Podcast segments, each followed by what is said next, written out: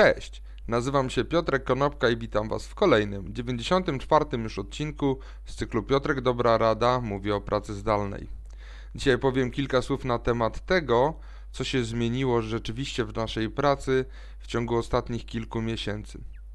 W poniedziałek kilka dni temu opublikowany został raport y, opracowany na podstawie badania przeprowadzonego przez National Bureau of Economic Research. Jest to prywatna firma, prywatny instytut badawczy w Stanach Zjednoczonych.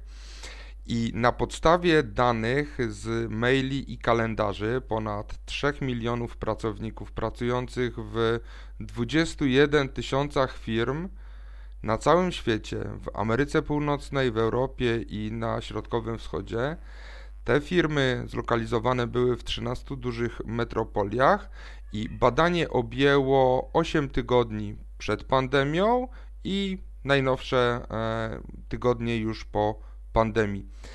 Dane są zanonimizowane, dane nie są w ogóle podzielone na przykład na płcie i te dane są pobrane z, mm, ze zbiorów danych z e, baz danych jednej firmy technologicznej. Nie zostało ujawnione, co to jest za firma, także to nie jest badanie całego rynku, ale myślę, że bardzo dobrze odzwierciedla to, co zdarzyło się przez ostatnie kilka, kilkanaście tygodni. I badanie objęło m.in. właśnie zapisy w kalendarzach oraz y, dane dotyczące dat wysłania i odebrania maili, odczytania tych maili e, oraz oczywiście y, nie było tam nic na temat tego, co w tych mailach się znajduje. Jakie są wyniki? Przede wszystkim wzrósł czas naszej pracy, ponieważ zgodnie z tymi danymi Pracujemy dłużej o 48,5 minuty w ciągu tygodnia, czyli prawie godzinę dłużej tygodniowo pracujemy. Liczba spotkań wzrosła o 13% w porównaniu do okresu przed pandemią, natomiast y, ogólna liczba, y, czy ogólny czas trwania wszystkich spotkań spadł. Spadł o 11% lub y, prawie 20 minut dziennie. Mm, to oznacza, że po prostu tych spotkań jest więcej, ale one są krótsze. E, dodatkowo liczba maili w porównaniu do tej liczby sprzed y, pandemii właśnie wróciła do porównywalnego poziomu, także o ile na początku liczba maili wzrosła, o tyle teraz liczba tych maili jest taka sama jak przed pandemią. Można zauważyć różnice pomiędzy firmami zlokalizowanymi w Ameryce i w Europie.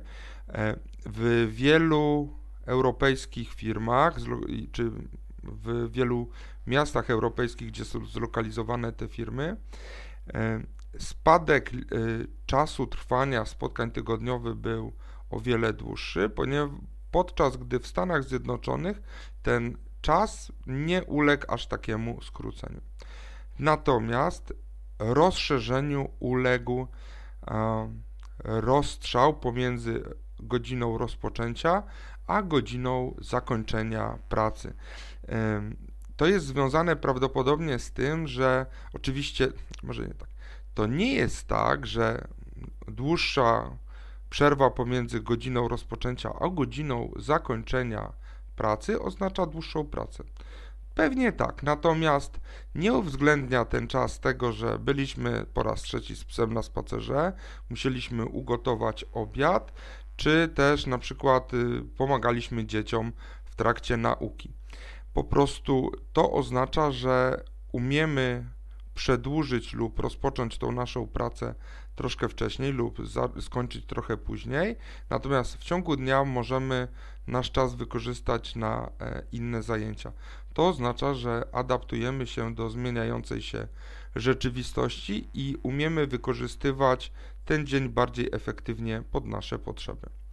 Natomiast organizacje muszą się zastanowić, w jaki sposób te wszystkie elementy spiąć w jedną całość, ponieważ z jednej strony oczywiście czas pracy się wydłużył.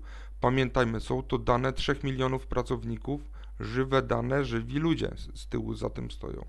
czyli czas pracy się wydłużył, godziny rozpoczęcia są wcześniejsze, godziny zakończenia są późniejsze, to oznacza, że być może pracownicy mogą się szybciej wypalić i firmy muszą się zastanowić nad tym, w jaki sposób zagospodarować bardziej efektywnie czas pracy ludzi i w jaki sposób pozwolić tym ludziom pracować w taki sposób, żeby był jasny podział na czas w domu i czas w pracy. Dzięki serdeczne, do zobaczenia i usłyszenia jutro.